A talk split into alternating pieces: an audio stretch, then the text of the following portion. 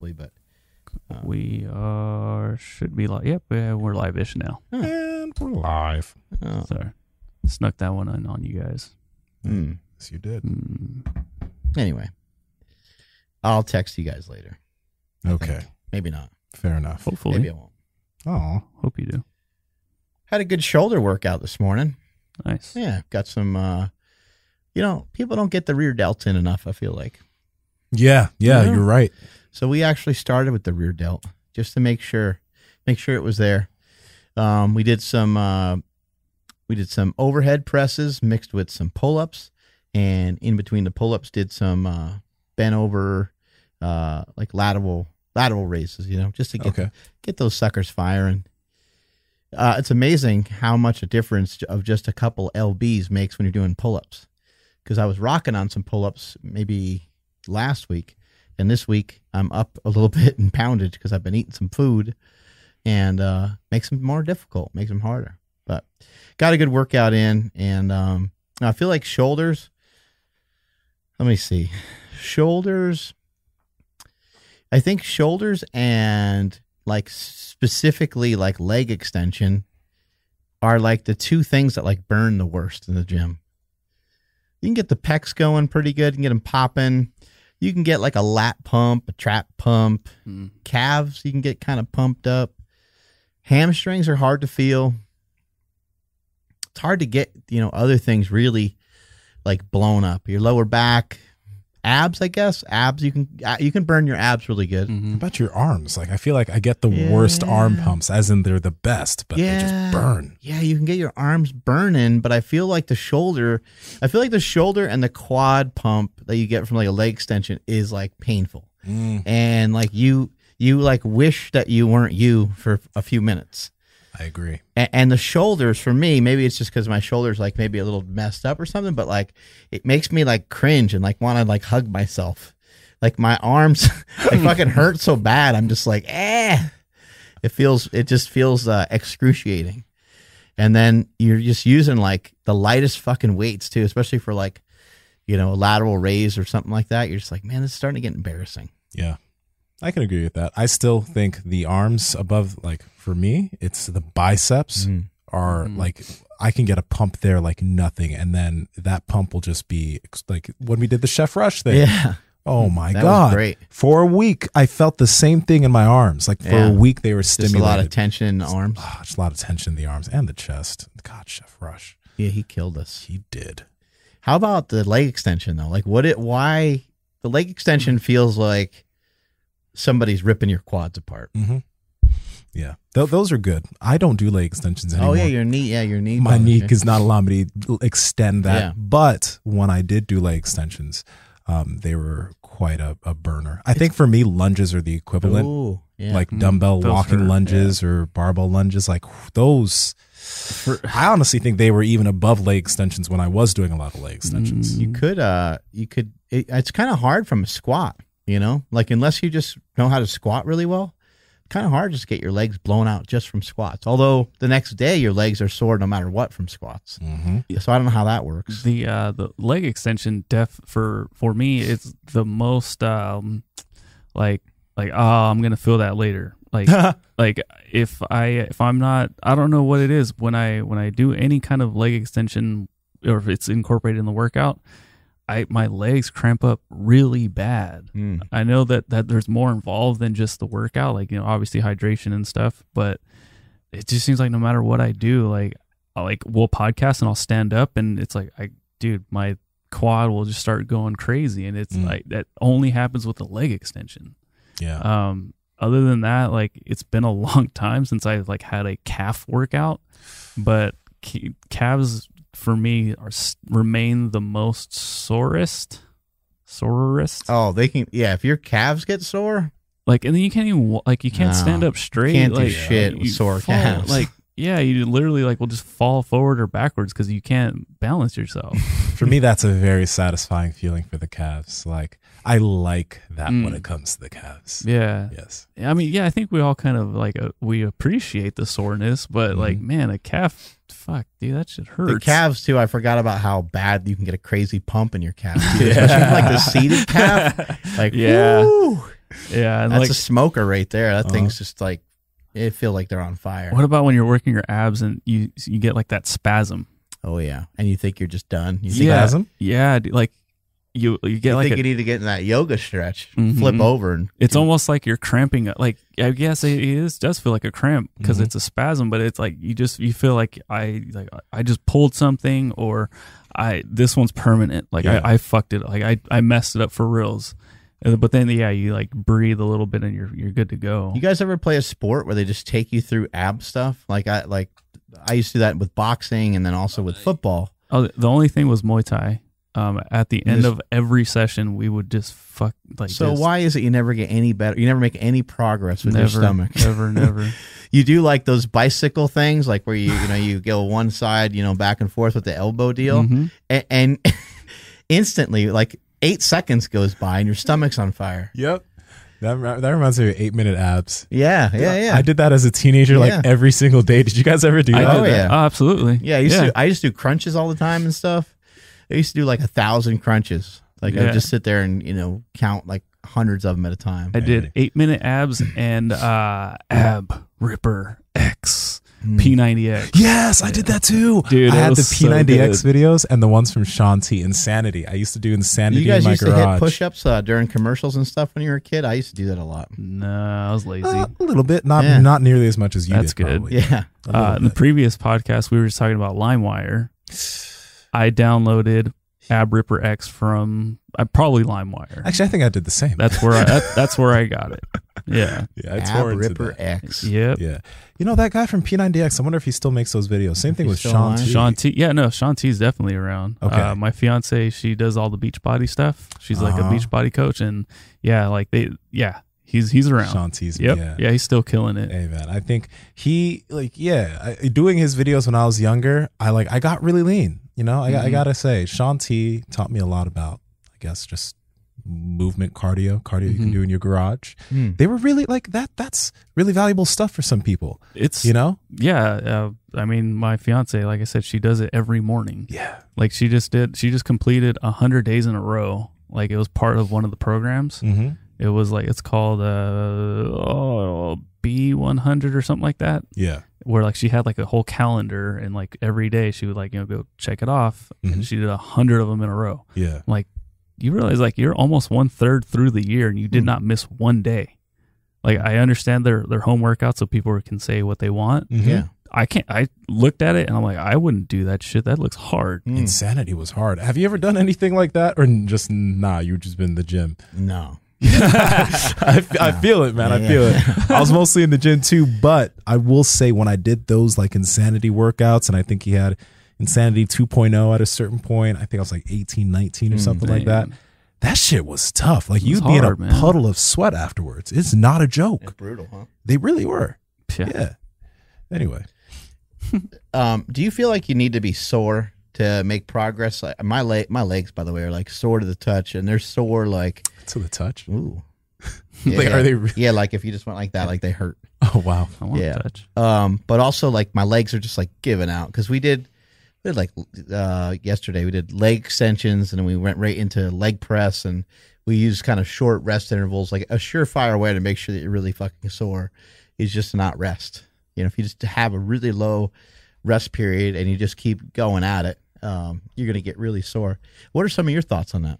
I think that uh, okay, so there uh, maybe I should break this into two things. I think number one, it depends on your goal. So if lifting is the main thing that you do in terms of fitness, right? You're not doing anything on the outside or anything else that you need to be prepared for. Um, I think you can be sore after your workout, but you can't be so sore that you can't hit the gym the next day or even the day after that and potentially do, the same body part. Right. So like maybe two days later, You um, shouldn't be dysfunctional. you shouldn't be dysfunctional. Like you should be able to hit your arms two days after doing an arm workout and still be able to do something with it. Or it shouldn't be something where you can only do a few reps. You're like, fuck, my arms are like hurting. Right. That means you've you've you've overdone it if you can't hit it until six or seven days later. Right. Um, but I feel like a level of soreness is good and is necessary. Um, but then there's also like if you're doing lifting and then you're doing an, another sport along with lifting, like maybe you're doing a martial art or you're doing something else, you need to make sure that whatever you're doing in the gym doesn't wreck you so much that you can't perform in your other sport, whether you're a football player, a basketball player, or a martial artist. Like your lifting shouldn't be so rough that you can't go perform in your sport. So that's too, or but you can still feel kind of sore. Yeah, how do you, You know? how do you find that level though? Like a, uh you know somebody who's not as experienced like myself. I'm just Mhm. like, oh okay, I, I'm I want my abs, so I'm gonna I'm gonna crush this workout. And it's like I'm tired right now. Like no, I'm gonna push even further. Mhm. Like and I I've been told by Mark many times. He's like, hey, you you you go so much today, you're pulling from tomorrow's workout. So, but like, how do we know? Like, Well, you know, you, you first of all you need rest intervals. You know, so like if you if you're going to use a low amount of rest intervals, then you need to do a low amount of sets probably, and and you need to be cautious with what the intensity looks like. Like if you're going to go to failure and have uh, let's say 30 seconds rest or even like a minute rest, and you're going to go to failure, then like two sets. You know, that third set that's going to be the one that gets you really sore. And if you do three sets like that on three different things, now you're going to be really sore. So that's where you have to just pay attention to the overall amount of work that you're doing. And then also, you could just simply make things a little easier on yourself and have a little bit more rest. If you're trying to get real lean, it might be advantageous to have a short rest period. And then that from there, you'll have to just be like, hey, you know, I don't really need to achieve failure uh, on these sets, but I do need to work hard. And so maybe you use a kind of old school training method, which is light, medium, heavy. Let's say you're doing, um, let's say you're doing some dumbbell presses, uh, some like seated dumbbell presses. I'll maybe go with the 40s on set number one, maybe go to 55 on set number two, and maybe go to 65, 70 on set number three. But set number three is the is the set. Mm. Then move on to something else. And you did three sets, but you only did one set that was really hard. You're not going to get sore from that, even if you did uh, a few extra exercises, or even if you decided you wanted to superset that first set. You you should uh, feel some level of soreness, but not debilitated. Yeah, and as far as failure is concerned, I think that a, a good concept for people to think about is putting that more towards the end of a workout. Um, and the reason why I say that is because if you're doing, let's say you're doing an arm day, right? And you maybe do some bicep curls first, and your next set is like a cable bicep curl, but you, you know, you do a set to failure. What failure does is it, it, it activates so much of that muscle that it's just so fatiguing that your next set you will automatically do less amount of reps because you fatigue that muscle so much during this specific set. And then your volume will just continue to trail down during your workout.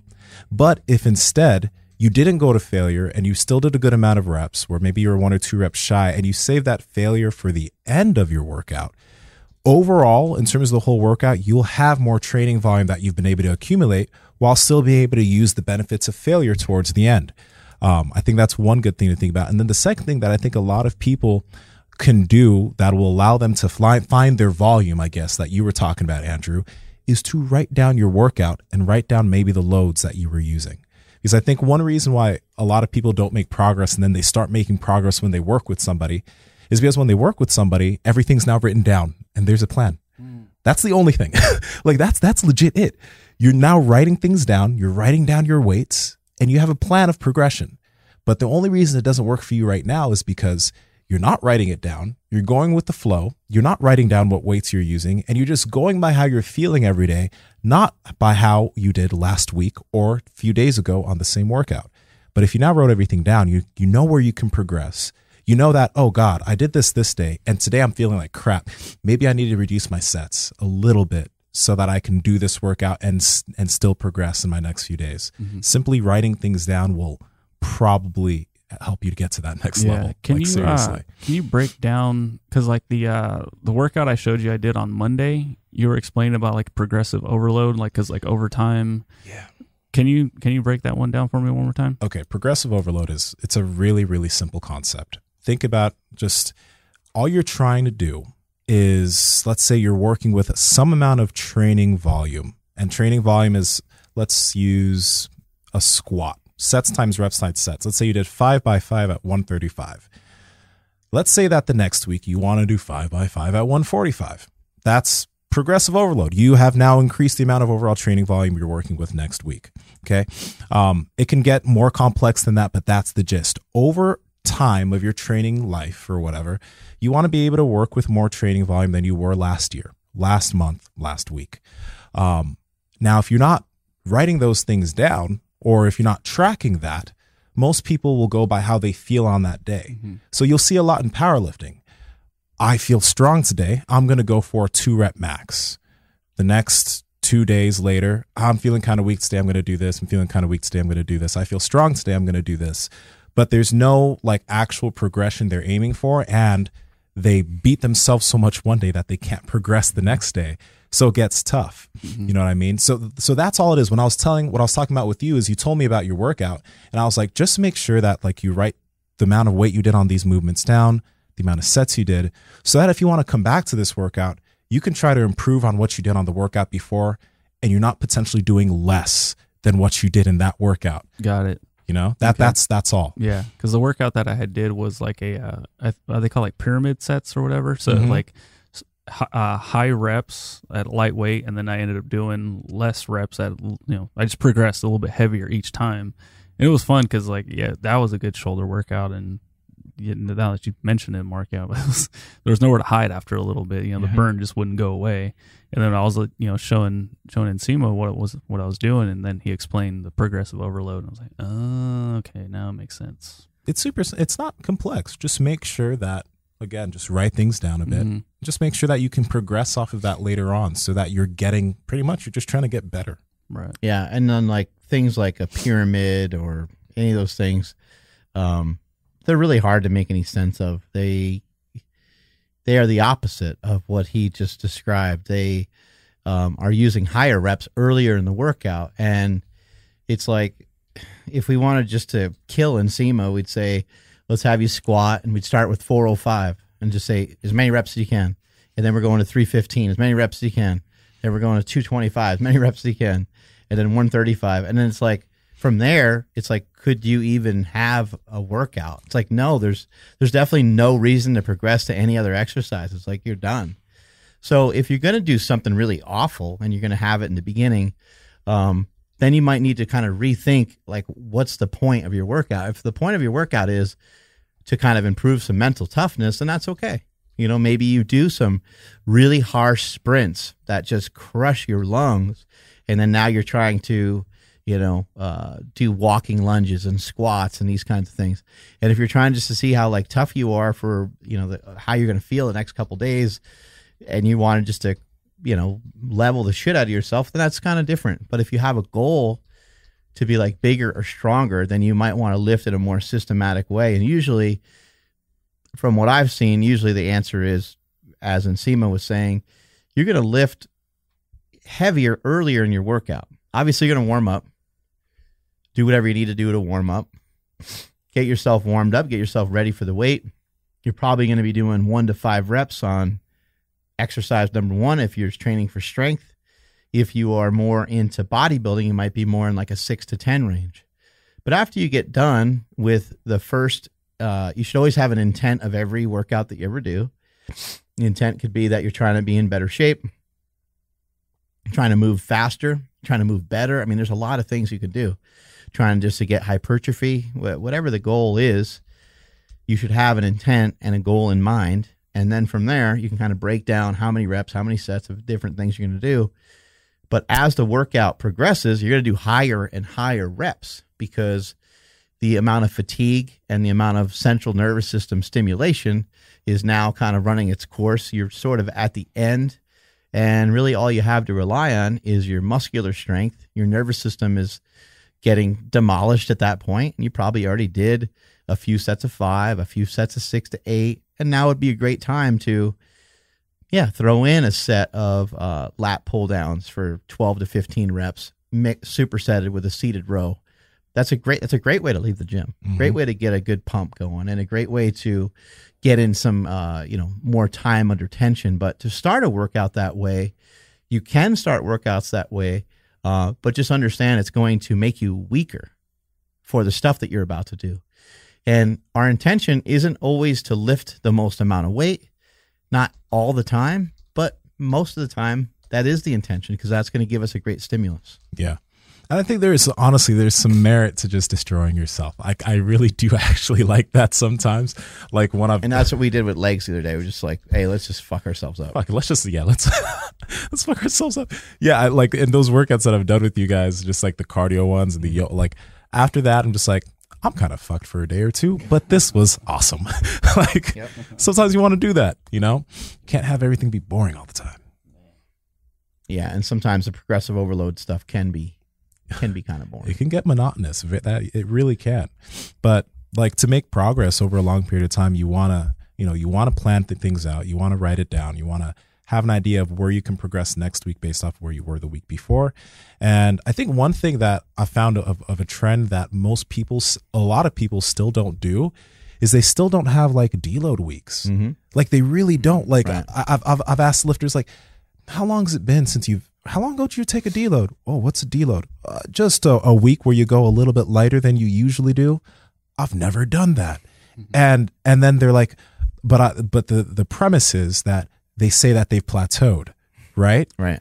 You haven't plateaued. You just never had a break. Yeah, you never. Yeah, you never. You never rested.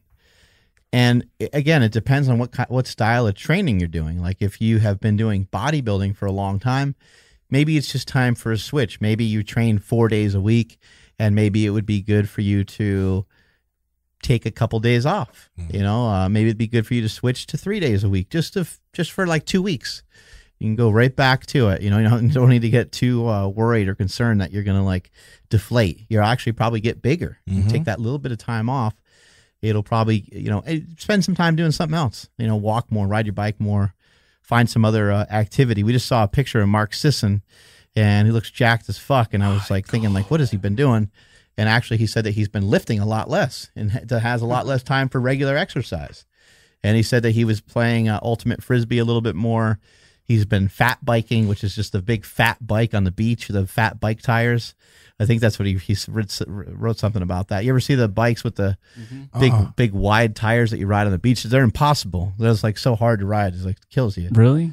Yeah, they're tough. Damn. I've It, seen it looks a lot of fun. Like it looks like it would be a lot of fun. Can we just acknowledge that this man's body looks like he's 25? Yeah, sixty six years old and he's fucking Damn. jacked. Like, this is possible, people. You can Yeah. do it. Primal Yeah. Kitchen. He sold Primal Kitchen for big time, big time dough. He wrote the Primal Blueprint, um, big part of the paleo movement as well, uh, with, along with Robb Wolf, and just a brilliant guy. Just the sheer definition of jacked and tan, right? Jack Yeah. and Tan meathead millionaire. yeah. Mhm. Yeah, because jacked and tan means like everything. This Yeah. guy has it all. Fuck. And he writes uh, paddle boards just like me, so I'm on my way. There we go. yeah, he's in uh, he's in great shape. He's a good example, but like like we're saying is like you you know just fucking take a break. You know, get get some time away. And I think sometimes people see someone like myself training like a madman, but my training is so different all the time. Like I don't necessarily need like a, a deload because there may be uh, a week where I'm traveling and doing something, and Yeah. maybe all I, maybe all I'll do during that week is is pretty much walk, you know, uh, or do some some sort of cardiovascular training or just some push-ups or something. So I end up having uh, some like automatic deloads in there, but you know anybody who's trying to figure some of this out, um, there's a lot of great places to go. But um, I think a great book for everyone to check out is 531 from Jim Wendler, which is not traditional. Uh, you know, it, it might, might confuse matters even more because it's not what we're talking about here. It's not periodization. But what Jim Wendler really does a good job is he sets you up for success and he tells you, like, you know, you're going to do these these reps of five, but they're not at 108 percent. You know, mm-hmm. they're they're going to be at like 85 percent. Like, make them a technical limit is a good rule for people to understand and to learn. And so, you know, should you take your reps to failure? You should probably take most of your reps in the gym to like about a technical limit, meaning like you start to sway, you start to. Now, if you're going to do that on your way out of the gym, the last couple reps, and you're curling, who really cares? But if if the majority of your workout is made up of poor technique, uh, maybe that's not in your best interest to lift that way. So Yeah. think think about technical limit. Allow your muscles to do the lift correctly the right way. Yeah. I think um that's a big strength of conjugate too though. uh, because you're not always increasing. Like eh, from what I've heard from like Jesse, it's not always a constant high, you know, intensity. Intensity being like you're not always working with heavy loads. It's not always high volume. There's a quite a bit of variability, and that idea of variability is something that I think is is really cool about it because I mean, what I've found is that when a lifter has been doing a squat, bench, and deadlift for multiple months on end, even if you know you you've been structuring it and you've been taking deload weeks, etc., there's just a point where things just really start to stall, and that's a really good place to switch things up. Maybe do some front squats or do an opposite deadlift, conventional, or do something. And when you take time off of those movements, when the lifter comes back to it, boom, it's like it's revitalizing. There's new uh, like levels of strength that are reached because they took time off mm-hmm. of it. But the cool thing about conjugate is that you guys are there or conjugate people that follow that are always doing different things right. on a week to week basis. You know, they're always like what's his name? Ah, Jeremy Avila isn't always sumo deadlifting. He right. does a lot of conventional. He does a lot of banded conventional. He does mm-hmm. deficit pulls.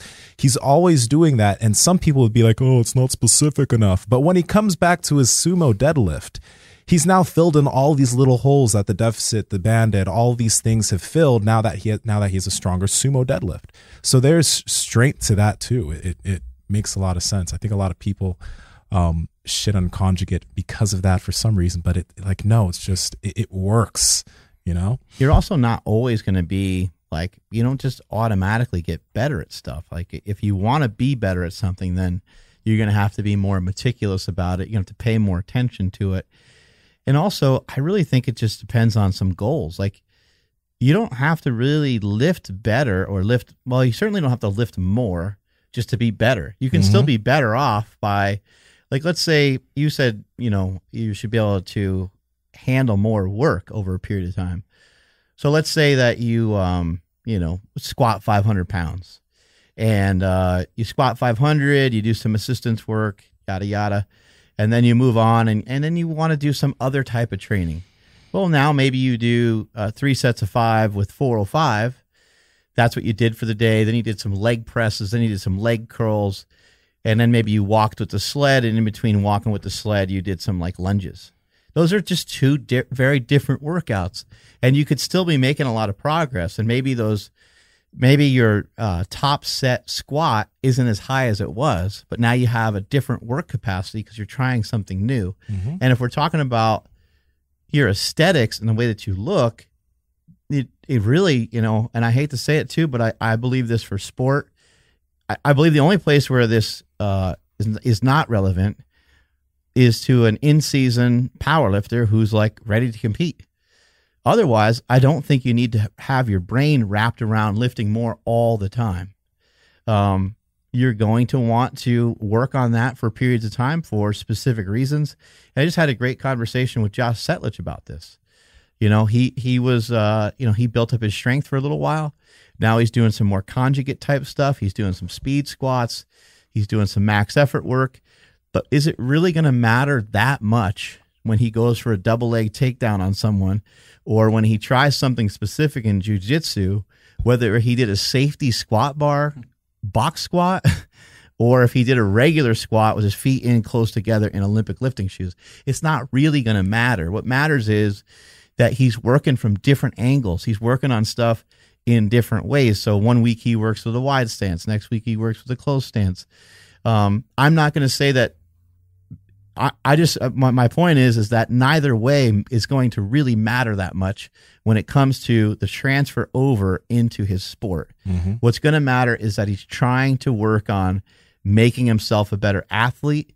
He's working on his conditioning. He's working on his strength, but he's not specifically sitting there, you know, super concerned about like if I squat 538 pounds, that's going to allow me to tap out Nsima because that's not that doesn't work that way, right? yeah, it doesn't work that way. There's, and like when I, I feel like when it comes to, I guess that and sport, uh, possibilities are like honestly limitless. It, they, they really are. Like there are, I guess, big concepts that you want to have in line. One big concept is that like maybe you just want to get strong with each body part. You want to maybe move through larger ranges of motion so you don't really have an area where you're weak in terms of pushing or mm-hmm. Pulling or whatever. But outside of that, like the gym is the playground. Like, uh, and also maybe you just want to get stronger with these movements over time. Okay, big concept. But yeah, again, other than that, it, it it's it's not going to make a difference you doing a lot of maybe back squats versus doing some front squats. Like you're still going to be squatting, you're still going to build a glute, quadricep, hamstring strength. Um, maybe the only difference is you're stronger with one than the other, but then you can build the weaker one. And we're also referring to people that are already trained. So just so people don't get it twisted up, like Yeah. we're not talking about you shaking and, and looking like you're going to crumble and fall through the ground with 135 pounds. Mm-hmm. Because if that's the case, then you you better you know work on getting fucking stronger. You're going to get crushed in whatever sport you're in. Yeah. And if you simply just work on your squats, and again, I don't know how much it would matter what style you chose. You just need to spend a lot more time in the gym uh, so you can get used to some of these weights. So hopefully you can start to progress to 185 and 225 and at least be like, you know, another point here is that uh, where Josh Setledge's strength is compared to other people at jiu-jitsu, it doesn't matter when you're talking about Nsima's strength versus the weakest guy there. What what matters is that the the people that are like in between that they try to somehow close the gap a little bit. They don't have to pull 755. They don't have to, you know, squat 600 pounds, but if they only squat 135, they're going to get killed. Hopefully everyone's understanding what I'm talking about. Yeah. It's just like you need some substance of strength. And with your instructor, I'm sure he's not, uh, he's more advanced than you in jujitsu, uh, but he doesn't have your strength background. And so now if he gets stronger, your eyes just lit up. If he gets stronger, right? Like now, shit, man. Like, what? Let's just say he. Let's just say he started training really hard. Let's say he he walked out of jujitsu, and he's like, I'm gonna go train. And he trained for a while, kept his mobility, and gained like six or eight pounds. Well, now you really got a lot of problems, right? Yeah. yeah. Yeah, now It you're really is. really going to get jacked up because he knows the game so well. And so, you know, you don't want to have this huge uh, gap between you and everybody else uh, that you're trying to, um, you know, the, the sport that you're trying to play. You don't want to be, you know, only lifting like, you know, 135 pounds. You're going to have to work on your strength. Um, but what I'm saying is like, what you do isn't going to matter as much as you finding something and being consistent with it hmm sticking to it and just working on getting stronger. Whether you do a box squat or a safety squat, bar squat, or a regular squat, or good mornings or front squats, it's not really going to make that big a difference, at least from things I've seen over the years. You guys keep going down the strength road if you guys want, but does all of this change if you're going specifically for aesthetics? Mm. Uh, well, so like aesthetics, I think aesthetics, the th- main thing is food. Yeah. That. I mean, there's some stuff to your training, but so like what we did with you, for example, like you a, wa- a long time ago, you're like, I should get some abs, and I was like, you should, you should actually work on being more jacked. Like you should be bigger, like because there's nothing to really cut from yet. Mm-hmm. You know, I, I wish you weighed more. Like, let's get you to weigh more because if you don't start with about a 200 pound frame, you're going to look like a wet noodle at the end of this whole thing, right? Mhm. So it's like, let's start with a little bit of a base. And Andrew is around six foot or so, right? Mhm. So it, it would depend on your height and stuff. But like when you're talking about aesthetics, your your training could be if you wanted to have like a more powerful look, you would want to do some powerlifting. If uh, you wanted to, um, there's actually like it's it's kind of like a meme, I guess. There's like uh, it shows like a power lifter, you know, trains squat, bench, and deadlift, right? And then it shows a bodybuilder does like specific movements. They have like a bro split For and every then single muscle group. yeah, for every single muscle group. And then there's one for like physique athletes, and that one's that they train every they train full body every day or, or full body three times a week or something like that, right? Something like that. It's a meme, right? Yeah, Yeah. And then like there's a one for CrossFitters. Right, right, something. right. Yeah. Yeah. I know what you're talking about. and it about. shows the different body types, but it's actually very accurate. It's like kind of supposed to be fun and funny, but it's actually also very accurate. It shows you, you know, the bro split where you spend a lot of time on the aesthetics and trying to bring out the lats and the biceps and shoulders. It's probably going to be your best bet when you're trying to have an aesthetic look. However, if you don't really have much of a, you don't really have much muscle mass on you, and you don't really have any strength, you may want to start. In, I mean, most of these bodybuilders too. A lot of times they're like, "Oh yeah, I used to powerlift." Yeah, Mm. that that does happen. But you know, the thing is that you also see is a lot of powerlifters started as bodybuilders. A lot of really good Mm-hmm. powerlifters started as bodybuilders. Bryce Lewis, Russel Orhii. Uh, I could probably go on Instagram and find a bunch that started off with bodybuilding. I mean, they had that base of muscle to get stronger with. Um, I think that, yes, it does matter for aesthetics, everything we've talked about, because if you want to look good aesthetically, yeah, you want to be lean, but you don't want to be a lean noodle. I think, like you just mentioned, you don't want to be lean and small. So if you want to build muscle, you, you gotta. The concept of progressive overload still reigns true. Mm-hmm. You got to get stronger with the loads you're working with. You got to work with those over time, and actually ha- having structure makes that happen even faster. But I mean, you've seen this before. The guys that look the same in the gym every single year, and they're just kind of doing the same things all the time. You don't see them getting any stronger. And because you don't see them getting any stronger, they're not really getting any bigger. Mm-hmm. So, a lot of like really good bodybuilders, a lot of really good powerlifters that look really good have structure. Like, that's honestly one of the big things, just having structure to what you do, and you'll get bigger and stronger. Mm-hmm. One weird thing I think that happened, I'll, I'll make this short, but when I was focusing on bodybuilding for a long time, I got pretty big. But when I added a lot of strength training into the mix, like really doing big compound movements and focusing on progressing those 2 mm-hmm. along with pro- pro- progressing my smaller movements, for me, it's like I saw a spike in my weight gain. Mm. And it's like I saw a spike in everything. It's like I just got so much bigger and it, it was it was it was really different. And I think that that can make a big difference in your No, training. I think it's huge because that set you up for everything. Like the fact that you have more weight. Andrew and I were talking about this the other day. We were talking about you behind your back. oh, But like just the fact that you just your body weight alone, you know, is what makes people tease you about being natty. You're like 250 pounds. It's rare to see someone single digit body fat that's like 250 pounds. yeah. But had you not explored powerlifting, you know, maybe you, I mean, I know you've been bigger for a long time, but for some of these other people that are listening, you know, maybe they, maybe they're not, not going to really ever get their true potential for growth unless they find what uh, exercises and what stimulus is going to get them there. What stimulus is going to help, you know, take them from 160 to 180 to 190. Maybe they're not going to ever find it if they only bodybuild. Maybe they're not going to find it if they only do like CrossFit. Maybe they need, you know, powerlifting. An interesting thing that if you get around, like bodybuilding is a weird thing because everyone is just like not in a category. They're like, I bodybuild. And that's actually not true. like you're not bodybuilding, you know? Um, I don't even really think that I've experienced that much of bodybuilding. Like I've only experienced what I know of bodybuilding. But to have like a coach or have someone who is really into bodybuilding to do bodybuilding with, like the few times I worked out with Hany or the times I've worked out with like Mike O'Hearn, that is like you're saying, like write stuff down and really pay attention to it. That is like getting coached on every rep of every set that's kind of the way I well not kind of that was the way I used to power lift. E- everything mattered. Every mm-hmm. set mattered. All the weights mattered. The warm up mattered. Like everything was important, and that's the reason why I don't train that way anymore because it would make it's like maddening. You know, makes you crazy.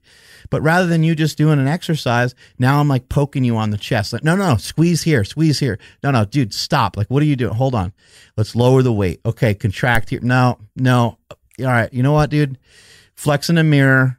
We're gonna, fl- yeah, like that. Okay, hold that for for a minute. Okay, now we're going back to this cable crossover. All right, right there. Yep. Okay, it's that specific, and it Yeah. drives you fucking crazy. Yeah. And so I think you know a lot of these people that are kind of like in between, they haven't really experienced bodybuilding that much because bodybuilding, real bodybuilding's hard. It is. It's like another. I mean, you have to, you got to really go in deep upstairs to be able to make it happen.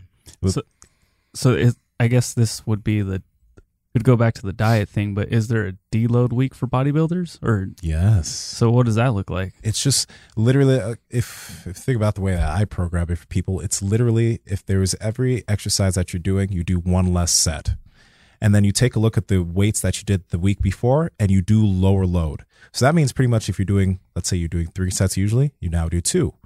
Now, if you did 50 pounds last week, you'll do like 40 or 35 pounds. Mm-hmm. Two sets of 40, 40 pounds with that, whatever you're doing is super easy.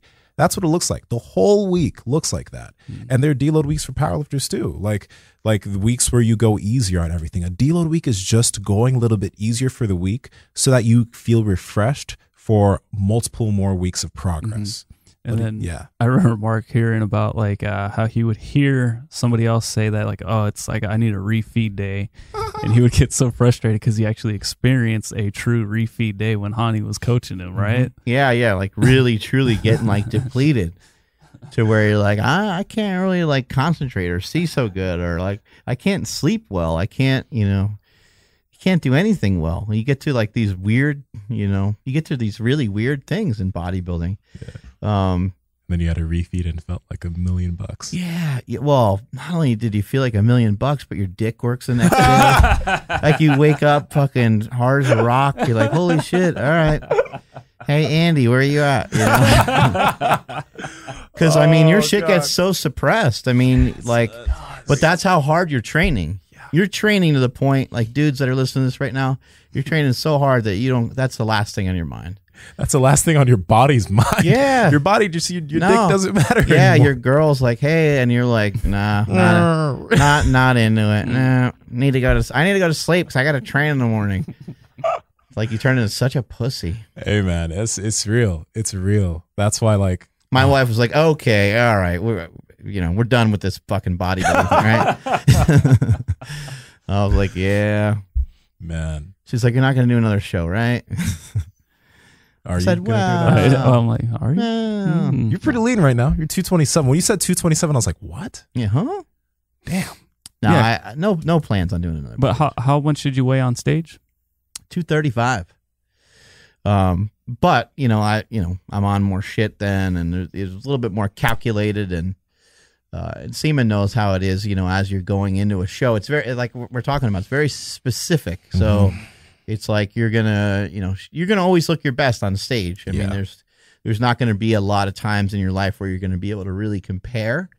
Um, as good a shape as you're in, you still looked more amazing when- you were competing. Yeah. But the cool thing is, I think either one of us can, you know, flip around and, go and compete now, and you know, in a couple of weeks, Mhm. and look better than we have previously. Yeah, no, I definitely agree with that. And I definitely think like also, I mean, in my case, when I was on stage, I was like 228. You look a lot leaner now than you do right there, and that's Oh, like what a year. I mean, that's How long ago was that? well, yeah, guess I am it's a- leaner than that. It's about a year ago. yeah. a year ago. Yeah, I'm definitely leaner. But you're than that. fucking jacked there. you know what I mean? Like we're we're looking at it and being like, oh yeah, Yeah. he's he's thicker there, but like you were lean then. Yeah, I mean, it's fucking cool. yeah, it really is. Yeah, look at your back though. Damn, That's why I paused it.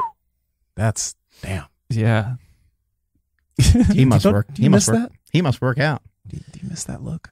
Um, nah. I mean, I know, I know the amount of time it took. You Yeah, know, yeah. so nah, nah. What what if you could detach? Like I, the like I, like I, like I. that? Right now, I'm like I don't know, two thirty eight or two forty because I, I, I chubbed back up after I, I was Mhm. down really low, Yeah, and so I have a little bit of a little bit of fluff back on me, just uh, water weight probably pretty Mhm. much. Mhm. Um, I think I can get that lean pretty quickly. yeah, You know, f- uh, four weeks, six weeks, something like that. yeah. I think yeah, it, it's it's it's nice knowing like where we where we are now. Like it wouldn't take long to get that lean. You probably could get that lean in six weeks or shorter. Like seriously, if you took it seriously, you could get that lean in six weeks. I could probably get back to my stage weight. It'd probably take me like ten or Mm-hmm. twelve weeks, right?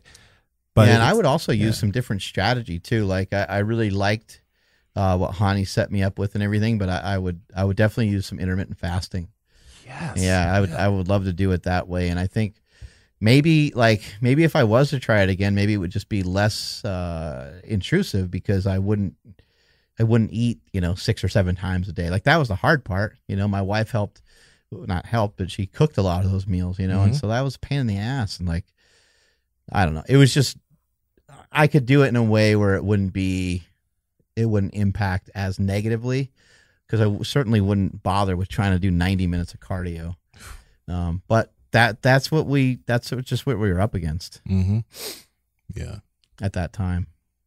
It was- yeah, it would be interesting. You did you, you did some cardio for your shows, right? I did. Um, I think that if I prepped again, I probably I probably would be able to maintain doing jujitsu for quite some time. Mhm. Um, and yeah, I was on the elliptical almost every single day. I chose the elliptical because it wasn't like taxing on my joints or whatever.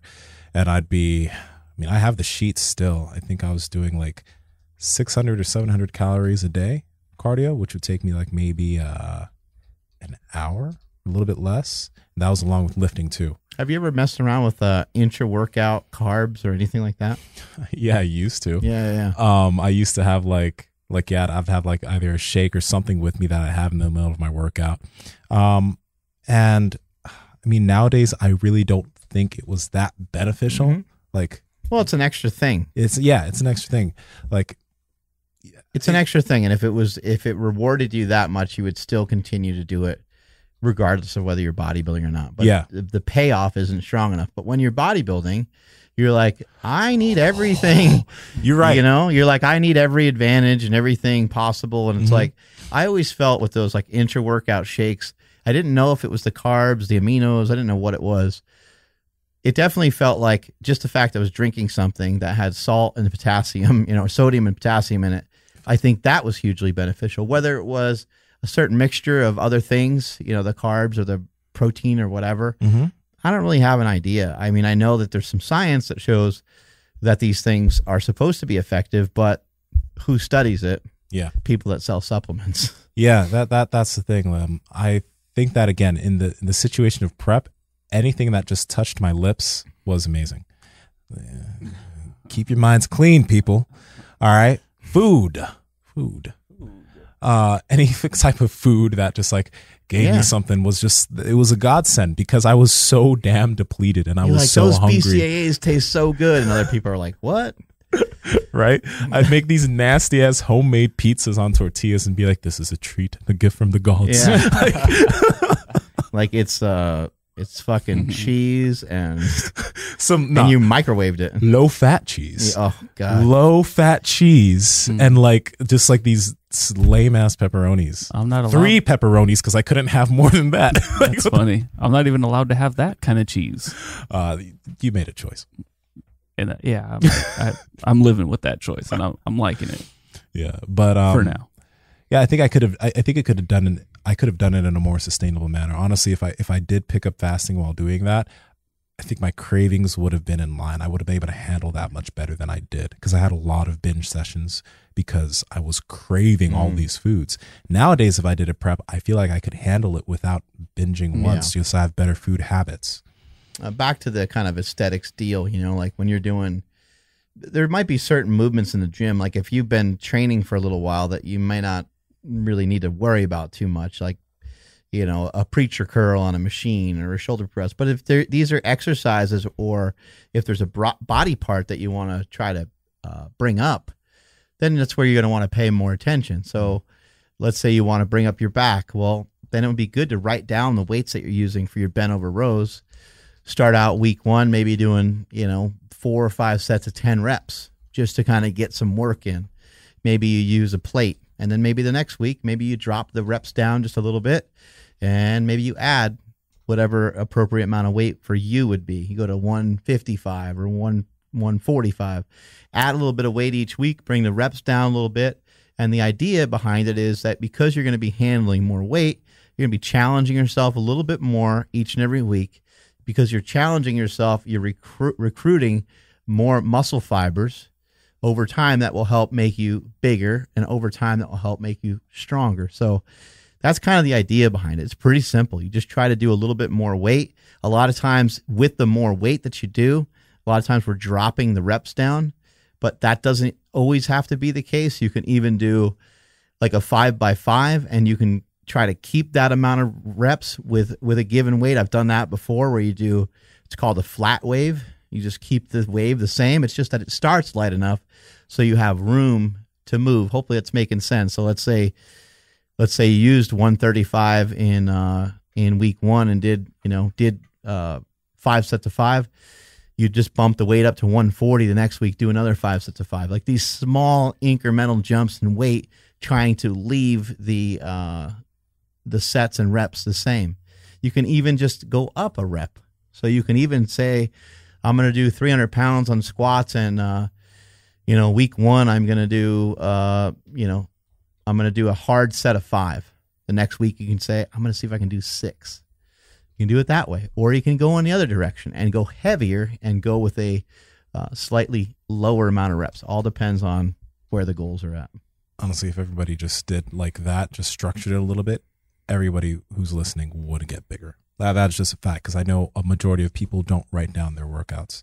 Um, so you'll just grow there. But I think another thing um, that everyone who's listening to this podcast, that like maybe they like bodybuilding more and they like doing, you know, your your bro splits. If you just increase your frequency from one to two times a week of doing each body part, my God, you will grow. I've seen that happen with people like that for most of their lives. We're just doing one body part a week. Boom, do two. Oh my gosh, I'm seeing new new stuff. Right. That it's it's so wild. Like, and then for individuals that like for me, my triceps were a weaker body part for me to grow. For for a very long time, my triceps they would be rough. Um, I went from twice a week. I went from twice a week to doing triceps four times a week. Now, granted, on those four sessions, maybe I wouldn't do. I would overall the volume would be more than me doing two sessions of triceps, but not every single session was torching them so I could recover from session to session and my triceps grew. So if you have a body part that you've been working out for years and you're like this body part just mm-hmm. chooses to be stubborn. I they, my arms just won't grow. D- do them more frequently. But really try and control what you're doing in terms of volume and if you trust me, if you do that, they will grow more than you'd expect them to. Yeah, and like if you're doing 12 or 15 sets of workout and you're really just demolishing it and you're doing it once a week, you might want to back off a little bit on the amount of sets so that you can increase the frequency. Also, like maybe your arms aren't growing and you train them three or four times a week. Maybe try to train them a little heavier, try to train them with some different a different style of protocol. Look at look at some different uh different styles of training and maybe cut the amount of times that you train in half because sometimes you just simply you know and also too like if you're trying to be like thick you're trying to be you know gain some size you know are you spending time on the elliptical? Are you running? Like a lot of times when you're new you just don't know. You're like i need to burn up i need to burn up some calories. To burn some fat so i'm gonna like run. Mm. And some people go to the gym every day and they'll they'll run for 20 minutes before they start their training. And it's like dude you're 19 years old and you're, you're trying to you're you're training like an animal every day your nutrition's not supporting anything and you're trying to like run away from or run off your fat and it doesn't Yeah. work you know th- these things are not these things are all going to accumulate on your body and that doesn't work that way Mm-hmm. Yeah, no, that this this is where we get into weeds here, but that's that's true. That's true. And then obviously the nutrition is gonna help with everything in terms of growing, but yeah, what do you think was the biggest difference with your arms? You know you said you increased to four days a week. Um, did you try to train your arms heavier did you try to you know body build with them do sets of 12 or what did you do at days two of the days I was working much heavier loads, and I would have more compound movements on those days, like a close grip bench press, along with heavier tricep movements, which the max amount of reps I would do for any of those movements on those days would probably be 10. Um, and then two of the days, and it would be, it would kind of switch around. So it would be heavy tricep day, very light tricep day, heavy, kind of heavy tricep day, not as heavy as day one, and then a lighter day, but with a lot of reps, where some of my my reps would go up to twenty. At the very end of the workout, some of them would go up to twenty five. Um, and that was set up that way so that I could re- be able to recover from session to session. Because if I did a heavy day, and then I did another heavy day after that, that you can't Right, do a heavy day, heavy day, light day, light day and your elbows are going to fall apart your my elbows would fall apart too. So it was heavy, light, moderate. Then the load was light, but the volume was a lot, and I was doing a lot of reps. Back to a heavy day on day one, and that helped me out a lot because like my biceps were fine. Like my biceps never had a problem progressing or growing, but my triceps like would just be these these stagnant, annoying pieces of meat on the back of my arms. sometimes people just don't um, think of training their arms the way that they train everything else and so sometimes just lowering the rep range you know having it's okay to do a barbell curl for a set of 3 Mhm. or even like a single rep max i mean it's not it's okay to do them that way the problem the problem with those exercises they don't lend themselves to be done that way very well so then you have to like just use a lot of body english and it starts to get really weird but you know, having it in a lower rep range, uh, somewhere between four and eight reps, is totally fine. Mm-hmm. Do some dumbbell hammer curls or uh, do some incline curls. Um, you know, do do some movements that are gonna, you know, if you do like something like an incline curl, you're gonna automatically use a lot less weight. Incline dumbbell curls, like, you know, good luck using the 35 pound dumbbells. Those things are a bitch. But if you take, uh, you know, like a one arm preacher curl where, where you have it like, uh, you know, with your thumb facing you, like a hammer hammer curl style, those aren't as hard, and you can use a little bit more weight. Or if you just do a regular uh, EZ curl bar, you can handle some good weight. So start your exercise, start your workout off with things that lend themselves to you you being able to use a good amount of weight. And then you can also as the workout progresses sets of 15 and sets of 20 are really perfect for something like a tricep push down where you have your body weight kind of over top of it you're able to cheat. It's really low impact on the elbows.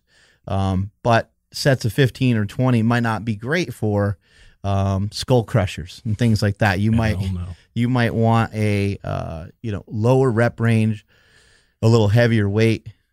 And by the way, if you have pain on any of these things, find other exercises. There's too many things to do in the gym.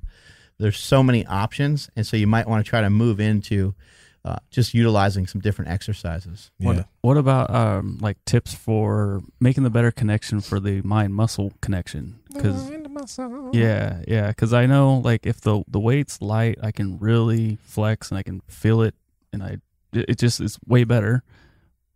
But are there is there anything else other than just going a little bit lighter and practicing a better form? Like I mean, obviously, better form is always going to be the goal, but.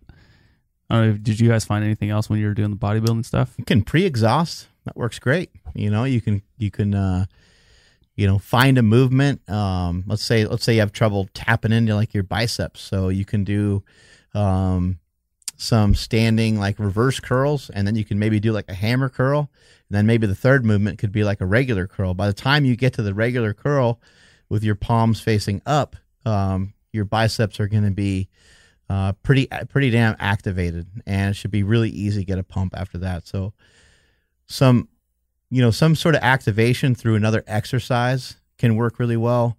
Let's say you have a hard time, you know, tapping into uh, the old pecs. Maybe you do a couple sets of, maybe you do a couple reps of push-ups, 10, 15, 20 reps of push-ups, and then you're like, you know what? Whenever I do a fly, I don't feel shit when I do a fly.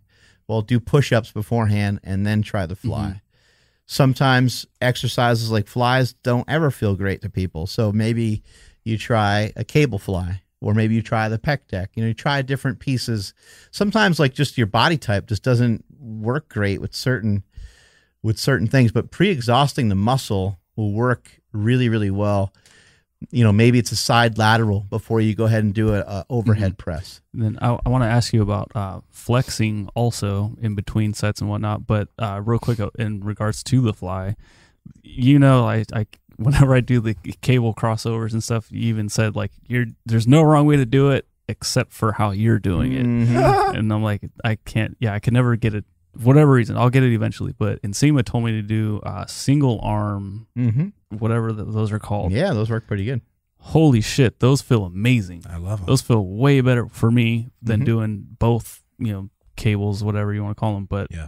I was well, blown you can away. actually well, so you can actually cross over. Like it's a cable crossover, right? Yeah, And yeah. you can't really cross. Yeah, you can't really cross over. but like I was just like feeling, and Jessica will attest to this. You can feel the back of my spine through my chest. Like there's ah. nothing there. that's disgusting. But when doing the single arm crossover, I was like, hey, there's a little something going on right there. Yeah, and you can like you can Y- touch that yes. Yeah, yeah. yeah. But uh, I did. I have heard you talk about flexing in between sets too.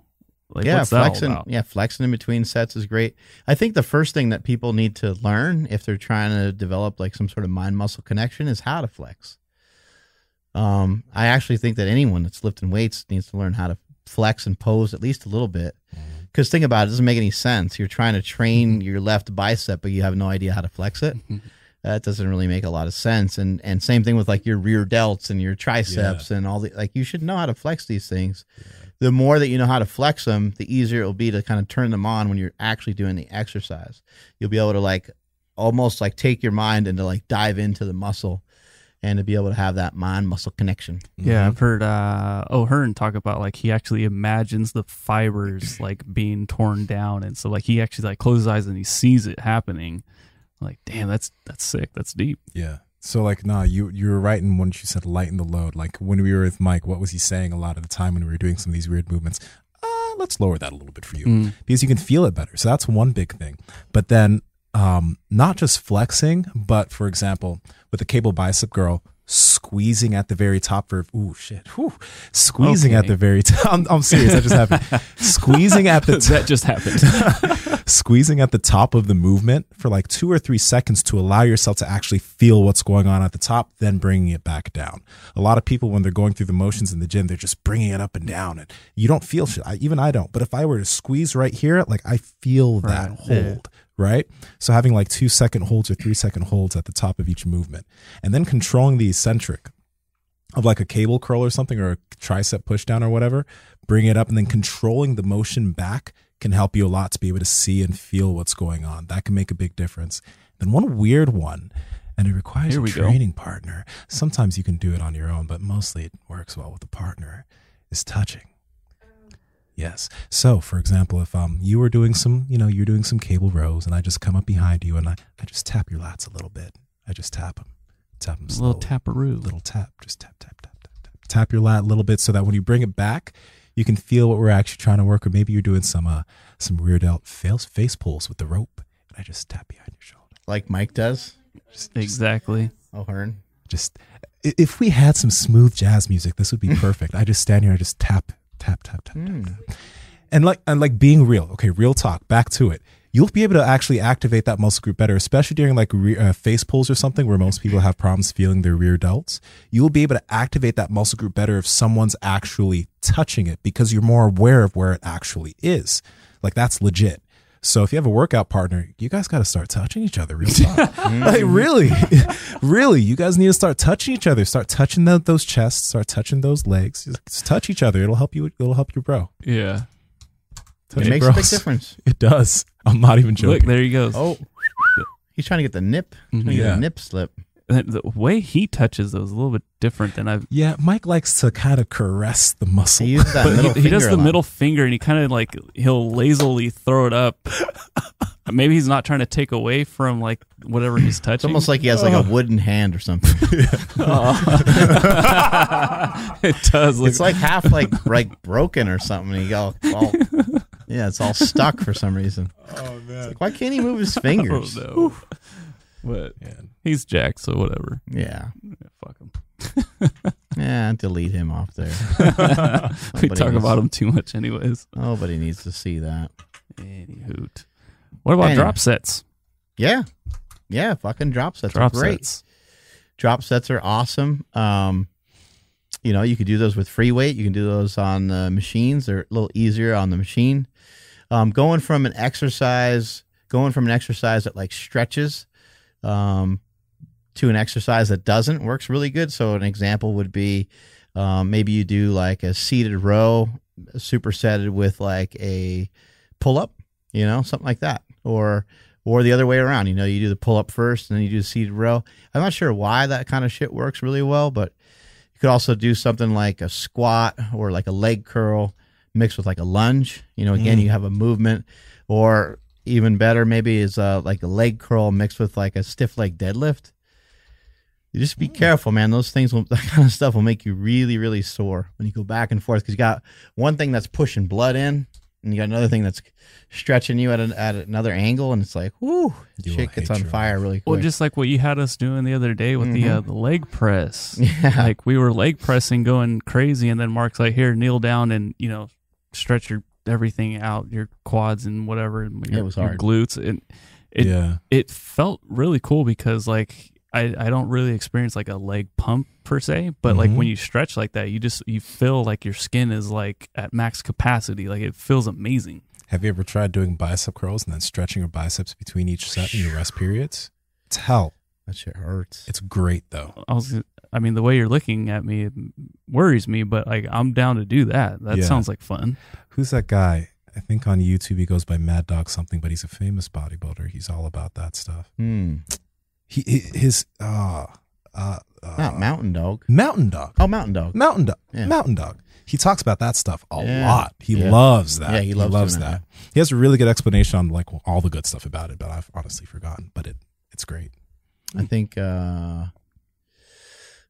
Oh man, the name. Oh, the name just uh eluded me. I got him in my head. Um Tom Platz. Is no. Is- Tom Platz was big on that. Oh, yeah, yeah. Back in the day, he would squat, and then he would just fucking like li- like he'd get down on his knees and just like lay all the way back after a really hard set of like squats or leg Mm-hmm. leg extensions. Like, how is he able to do that right after he just blew his legs up? But he, I mean, that guy squatted 500 for like 20 something reps. yeah. Damn, really? Tom Platz is like the definition, or like, s- I guess He was You know, fucking crazy. he was a pure bodybuilder. He did he did strength training, but he wasn't very good. Like just because Tom Platz could squat 500 for that many reps doesn't necessarily mean that he could have squatted 600 pounds. But he was really good at banging out reps. Like he had that endurance. Yeah. So it's like the nature of the way you train. Like just because you're a powerlifter who can squat 800, you know, you might not be able to get to 20 Look at reps his for. legs. Just Yeah. What the Ah, what the hell? Why do the bodybuilders always have their pants down around their ankles? because, Can't they just wear well- shorts to show off their legs? well, you know, you can't wear shorts that cover the knees. I think, you know, that's one thing that, no, bodybuilding really got me into wearing like, I, I became very comfortable wearing shorter shorts because in high school, I, like I would be the guy who was wearing basketball shorts like past the knees. But once my quads grew, I was like, oh, I need to show these things off. Yeah, that's barely hitting me now. Like, like I always wear baggy shorts all the time. Look at how efficient he is at squatting. It's Yeah. like ridiculous. Ooh. Damn, and good hair. Yeah, he he trained like bullshit. an absolute lunatic. Yeah. I don't know if you guys ever seen videos of him like working with other people, training them. He just kills everybody. It looks it looks brutal. yeah, he's really Whoa. into uh just really just digging in deep, you know, and and going deep into your mind and being able to get those extra reps Mhm. that other he, you know a lot of people are like oh you know you, you always have one left you know you could always pump out another rep he'd say five reps Yeah. Cause you probably can't pump out those five. he's like there's always room to do five more reps I think you know that's another thing though. You know, um, after training for some time, like you'll really be able to figure out like where your your actual limits lie. Mhm. Um, because when you, and it's not like you want to test this all the time, but when you think you have one rep left in a set, you probably have like maybe five, and you're just thinking like you're you're not, I guess you're not comfortable with that fatigue level. You know, so that's that's one huge thing. I guess it just takes time to develop, figuring out where your end range is. yeah and thinking about like somebody else just went and and did that for a set of 10 you know and then set yourself up to to really believe that you're going to get a set of 10 too Mhm. just pretend that you just saw somebody just do that Yeah. um, or somebody just did like let's say you're, you're like all right i'm gonna do i'm gonna do like five reps this just pretend that you just saw someone do six Mhm. and now maybe you'll get seven you know it's uh it- i mean it's it's a big deal when you have someone that encourages you or someone that spots you but we see it happen in here quite a bit you know someone like uh, ryan spencer might be in here on a friday morning squatting and as i'm walking in he's already got some good weight on there. It's 5 Yeah. a.m he's got like 455 on there. And he's uh, squatting for some reps. He doesn't have a spotter. But if i'm like hey ryan let's go you know and in a second he starts going it's like okay now he's moving a little faster. Mm-hmm. and that kind of gives you an idea like yeah there's always there's always a little more there. If you play like if you've played any type of sport, you kind of know this, and you know like it's it's funny when you know let's say your coach has you doing something for three minutes, at the last thirty seconds of those three minutes, you start feeling like crap, but then your coach again says, "Oh, let's go for one more, two more minutes." Then for some reason you find another battery. Like it's just like you, you keep you can go for another two minutes, and at the last ten seconds or fifteen seconds of that two minutes, you start to just peter out. And it's happened before that. Then another another set happens, but then you you manage to for some reason get be through able to get through it again. So why couldn't you just get through that whole first three minutes? You know? Don't know, but yeah, I wanted. I was. I really wanted to mess with uh, Chris Bell because no matter what we were doing on the bench, the last rep because he's he's got you know torn up triceps and everything, pecs and all that. So he always the last rep is always like ah take it, you know whatever it is. Yeah. And I'm like hey uh, let's go for four reps because we were doing sets of 3 Mhm. Like let's just go for four. But I don't think he heard me, but Yeah. still because it was like no matter what the last rep was, that was going to be the rep where he couldn't lock it out. Same. Yeah, man. So like yeah, it's wild. yeah, but I feel it. Shit's hard man you got it's like when you're doing it you think that you can't do anymore and if you watch like a video you're like that sucked i could videos are really bad because even uh, even if it even if you shake a lot and like barely get through the rep you don't see that that well on video for Mhm. some reason it doesn't show up the same And so you look at it, you're like, I could have done way more Mhm. than that. You're like, why'd I put it back in the rack? Get exposed. But you know, also, I, I mean, I don't like. um I do enough work in my workouts to where it's really rare that I'm really pushing myself to like extreme failure. It it just depends. It depends on the movement. Um, but like in a squat, it's really rare for me to push myself in a squat to like total failure. Um, I might do it on a leg press where I'm like not sure if I can push the weight back up again. Um, we did a little bit of that also with the belt squat the other day, Mm. like where you're like, mm, my legs are like really fatigued. I don't know if I'm going to be able to stand up again. And then I don't know how everyone's going to help me out of this position if I get stuck. I don't know what's going to happen. Yeah, that hit me really hard. My right quad for some like it just I'm like Sh- dude like come on like sh- I tried to shake it out it wouldn't wouldn't go I'm like nope let's go and then Jess actually pulled like some weight off so I could keep going all right cool we're good we're good and then like fuck I can't stand up Yeah. I get up just luckily I you know being a little, little bit taller like I I was able to like not fully lock it out and still push the uh whatever the bar back in so I didn't have to Mhm. but dude that was really scary. I think that's one big super sketchy. Yeah. I think that's one big concept of why like of course we can see that athletes there are athletes in every sport that are in really good shape. But i think that's why a lot of crossfitters are in ultra good shape. Because if you look at the nature of almost all of the kind of workouts they do it's like you are at death's door in almost every single workout you you don't do that much in bodybuilding. You don't do that much in powerlifting, you know, but in CrossFit, you're there and you get used to being there. That's one thing that's crazy. You get used to being in that just disgusting state. Jess, that's sitting right here, she knows what that's like mm. because she did rowing. Like that, yeah, yeah. She she mm-hmm. she's going to that place right now. It's hell. So I think that's why they just end up in such ridiculous shape. Mhm. They're just used to Yeah, doing that. Jess was showing us pictures of her hands back in the day. Hmm. Whew. She went- Grizzled. she she went through some work, man. Yeah. Yeah. Anyways, Smokey walked in, so we can stop talking about him. All right. We should talk about him more. Uh, he's a handsome man. I actually like what he's wearing today. His um his coat's nice, his watch is nice, and his beard is always nice, oily, straight, and not nappy. So Not nappy. yeah, he, he doesn't have naps in there. He brushes it all out. You can tell. You could run your fingers through his beard and not catch a single hair. Have you That's tried? how I want to, but he just won't let me. You'll catch some probably Well, some rice or something though. I've seen that. Ah, maybe a rice or a piece of ground It's- beef here and there, but Yeah. it's still, you know, it's still clean. Get a little Most bit of food out of there. anyway, I think we're fucking done here. Yeah, I think so. You got anything else to say? Uh just appreciate the sponsors, of course, like always. hmm Yep, those Quest donut bars, all the proteins and the sprinkles. I think. remember guys i still need to do this myself but mark talked about cutting up the or warming the quest bar up then cutting it up or cutting it up then warming it up Cutting it up and snorting it. That's where I'm at with these Quest bars right now. All right so i think you well, so you can you cut them up and you stick them in the microwave. You can you can do it either way. You can put them in the microwave first or cut them up afterwards. But they're amazing. But you can't do it with this uh, with, With the, the hero bar. with no. you- Oh. Well, you can't do it with any of the ones that have like a coating on them. Mm. Um, you could do it with like the cookie dough one, but yeah, uh, throw it in the microwave for ten seconds or so. Yeah. How did you Really good. come to finding this out? Like, 'cause that's Ron Penna, really. Oh, Mhm. well, Yeah. never mind. Yeah, Ron Penna. Who knows how he figured Yeah. it out? But He uh, he told me to like wrap it in like a wet napkin and then you know stick it in the microwave. got it. Okay. Well, if you guys want I don't want know how he discovered it. yeah, if you guys want to give it a go, uh, head over to questnutrition.com at checkout. Enter promo code Mark's Quest for twenty percent off your order.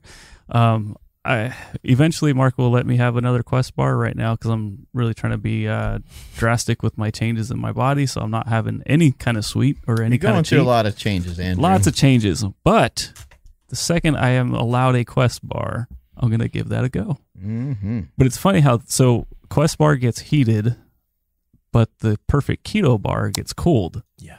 Yeah. Oh yeah, it has to be put in the fridge. Yeah, it doesn't. I mean, Yeah, It tastes you don't better. Have to put it in the fridge, but it is way more enjoyable. yes it is I wonder what that's all about. How did you learn that? You just did it one day? I'm just fat. Well, I mean, yeah, Yeah. I, you don't want I a used fat science. you don't want a skinny cook Yeah, or yeah. yeah, and a fat trainer. All the bars just have fat in them, so I figured if I stick them in the fridge, maybe it will all come together and Yeah. know, be re- really good. So Use those fat Yeah. habits for good, not evil. Mhm. yeah, I use a fat, I like that. Um. Anyway, yeah, it was delicious. The cookie dough is my favorite. I know you guys like that cinnamon roll. hmm Yeah, I'm back on cinnamon roll again. Mm. I think it's just because again, this is nostalgia though. I can't can't touch them right now. But the uh the vanilla was it the keto or ketone base or no MCT oil powder? Yeah, that was my shit. That's really good. Yeah, it's uh, it's I love it. It's I I like it better than the chocolate. I have yet to try the salted caramel, but I will try that tomorrow in the AM. Yeah, we got to try that one. Yeah, I know. I've had the salted caramel Mhm. uh, collagen, but not the MCT powder yet. Yeah, I'm, I'm with you though, Nsima. I'm I'm on team vanilla. Wait, uh, when it comes to the For the powder. powder, Yes. MCT oil powder. Yes. Yeah, Anyone who's messing around with some fasting, sometimes it's tough to make it through a fast, so you might want to throw some MCT oil powder in your coffee. Uh, I blend it up with that little little blender thingy that I have that I showed you guys some videos of. ah, the tantalizer. The tantalizer makes makes it uh makes it a little easier. But you could just throw it in like a shaker cup, or you can blend it with a spoon. It'll mix up uh, pretty good that way as well. And then also there they have uh, ketones, actual ketones. Mhm. Uh, for those of you looking for like a little energy boost or looking to be less hungry during your fast, you can give that a shot. Yeah, if you guys want to give that a go, head over to perfectketo.com slash power project. You'll see our favorites. Like talk about the nootropic all the time because I love it. Um, enter promo code power project at checkout for 15% off your entire order. We talked a lot about getting strong. We talked a lot about getting jacked and tan, and uh, the only way you're going to do it is to be is to have a good diet in place, you know. And these products help you help you do that, and certainly Piedmontese will help you do that as well. They got some really tender meat that is really lean, and I suggest you all give it a shot. I like the flat iron steak. I like the ribeyes. I like the uh, fillet as well. And uh, recently, they've been sending uh, what's that stuff called again? A dynasty, Dynasty package, right? Dynasty package. Yeah, that shit was really good. They uh, also have a lot of grass-fed beef. You're gonna want to check that out. What is, uh, Grass finished. yeah, what is grass Yeah. I'm still actually very curious about that. I know it's so delicious. supposedly yeah. all cows are grass-fed, Hmm. but uh, grass-fed and continue continuing being grass-fed is uh, not a practice that people use uh, traditionally. That's they they use grass and then they switch to grain, and then a lot of cows are grass-fed and then they are grain finished, and that's usually what gives the marbling and and Mm. still has a good flavor because a lot of times grass-fed beef doesn't really taste that good Mm. or it just tastes different to you. It might almost taste like gamey for some people, Mm-hmm. um, but I haven't noticed a difference with the Piedmontese. It tastes really No, fucking good. Just as tender. It's- I like only notice it after I look at like the label. I'm like, oh, this is a Mhm. grass-fed one. So Yeah, the uh, I'm a fan of the flat iron, but I think the New York New York strip is gonna take over, especially because it is leaner. New York steak of mine, Hmm? something like Ah, that. You- Oh, come on, Andrew. I I don't know. It's, Oh. Andrew, did you just not? You're a Nas fan, bro. You're kidding, right? He's right? looking at us like a dog. Like he did the side head tilt. Like he didn't even react to that. He did the. Do you, you get it, right? It, it legit took me longer than it took you. Oh my god, how? Oh, it's the I think 'cause diet. I- uh, it's no- the diet. Is it already happening? Is that why I didn't? It didn't work last night, or is that different? I'm That's something sorry. else. Yeah, I guess that's something else. Use the tantalizer. Just use that. not the one. Not the one from work. Oh shit! Damn it! Is that heavy cream on there? oh. All right, I took it too far. I took it too far. I took it too far. Oh my gosh, we're idiots. Oh, we need a we need a machine, but we need that. Oh, we need that. soundboard. Yeah, soundboard. We need Okay. a soundboard. That was Can't good. afford that. All right. If if you guys are older than 12 and more mature, head over to Piedmontese.com. That's P I E D M O N T E S E.com. Enter promo code Power Project at checkout for 25% off your order. If your order is $99 and above, you get free two day shipping. Highly recommend the ribeye uh, grass fed, grass finished. That shit's insane. It is. Yeah. I'm at Mark Smelly Bell. Where can people find you? Nsima. Oh, at Nsima Inyang, N-S-I-M-A-I-N-Y-A-N-G on Instagram and YouTube. Where can Mm. people find you? Andrew. Instagram at I am Andrew Z. Strength is never a weakness. Weakness never strength. Catch y'all later.